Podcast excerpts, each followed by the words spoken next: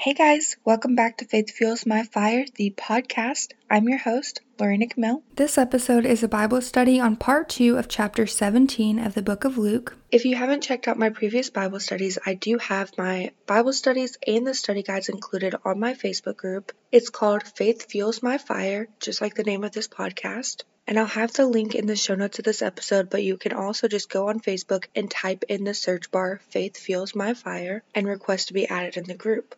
Once you're added in the group, you'll see a tab that says Guides. Click on that tab and you'll see all of my previous Bible studies and the study guides included. Before we get into this Bible study, I did want to say quick prayer. So if you would please just close your eyes and pray with me. Lord, I pray that you lift up every single person listening to this right now. Please open up our eyes, our ears, our hearts, and our minds to you, Lord. Holy Spirit, please guide us and help us to see the truth, know the truth, discern the truth, and live by the truth. And Lord, I pray that whatever it is that each person is supposed to receive from this Bible study, that they receive it and they implement it in their daily lives. And Lord, I can't thank you enough for every single thing that you've done and continue to do. I love you with every ounce of my being. In Jesus' name, amen. All right, now let's get into this Bible study. So I'm just going to start reading where we left off yesterday at verse 20. Once, having been asked by the Pharisees when the kingdom of God would come, Jesus replied, The kingdom of God does not come with your careful observation, nor will people say, Here it is, or there it is, because the kingdom of God is within you. Then he said to his disciples, The time is coming when you will long to see one of the days of the Son of Man, but you will not see it. Men will tell you, There he is, or Here he is. Do not go running off after them.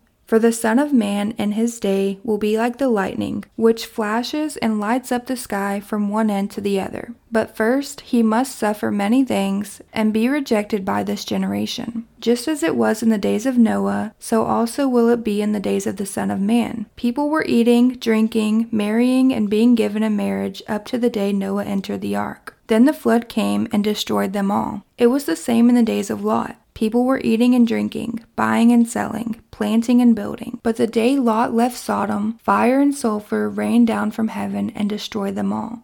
It'll be just like this on the day the Son of Man is revealed. On that day, no one who is on the roof of his house with his goods inside should go down to get them. Likewise, no one in the field should go back for anything. Remember Lot's wife? Remember Lot's wife.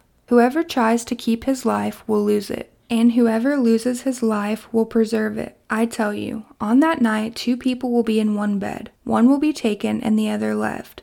Two women will be grinding grain together. One will be taken and the other left.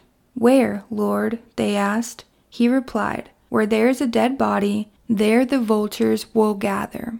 All right, so those are all the verses of chapter 17 of the book of Luke, but I'm going to discuss all these verses with you guys here. So, what Jesus said here in verse 20, the kingdom of God wouldn't be found through the hostile examining or observation of Jesus. These Pharisees doubted Jesus and they were unable to see or receive the kingdom of God. In verse 21, whenever he says the kingdom of God is within you, it also says here at the bottom, among you. So the kingdom of God was among them because the king, which was Jesus Christ, was among them. He was right there with them. But the Pharisees couldn't see this because they were so full of hate and evil and corruption, and they couldn't see what was right in front of them, which was the King above all kings, Jesus Christ. And verse 22, what Jesus is talking about here is when he ascends back to heaven and he's no longer with them and verses 23 through 25. Many will claim to be the Messiah, and they will come before Jesus returns. And we, as Jesus' disciples, have to disregard them, and we just have to follow Jesus and stand firm in our faith and discern the truth. And that's why it's so important for us to pray and to study our Bible and the teachings of Jesus Christ and to follow Jesus and let the Holy Spirit guide us and seek to live and have a heart like Jesus. So we won't be deceived by false prophets and by people that claim to be the Messiah. And verse 25 Jesus suffered, he was beaten and ridiculed and crucified to forgive us of our sins. And verses 26 through 29, when Jesus Christ comes back for his people, there will be people that are living happily in sin and wickedness and not having a care in the world, like the sinful and corrupt people before Noah's ark and before Lot left Sodom. And if you want to read about the flood with Noah's ark and all of that, it's in Genesis chapter 6 and then where Sodom Sodom and Gomorrah was destroyed, that's in Genesis chapter 19. So if you want to go and read both of those chapters of Genesis, you'll be able to see about the flood and Sodom and Gomorrah being destroyed. And verses 30 through 31, in the time when Jesus comes back for his people, we can't look back or try to save the things that we have or try to save our life. We have to be ready for Jesus and look towards him. And what he says in verse 32 and Genesis chapter 19, verse 26, it shows that Lot's wife looked back. So that's what he's saying here is we can't look back. We have to look towards Jesus and be prepared and ready for whenever he comes back for his people. In verse 33, we are dead in our sins and alive in Jesus, and this world is our temporary home.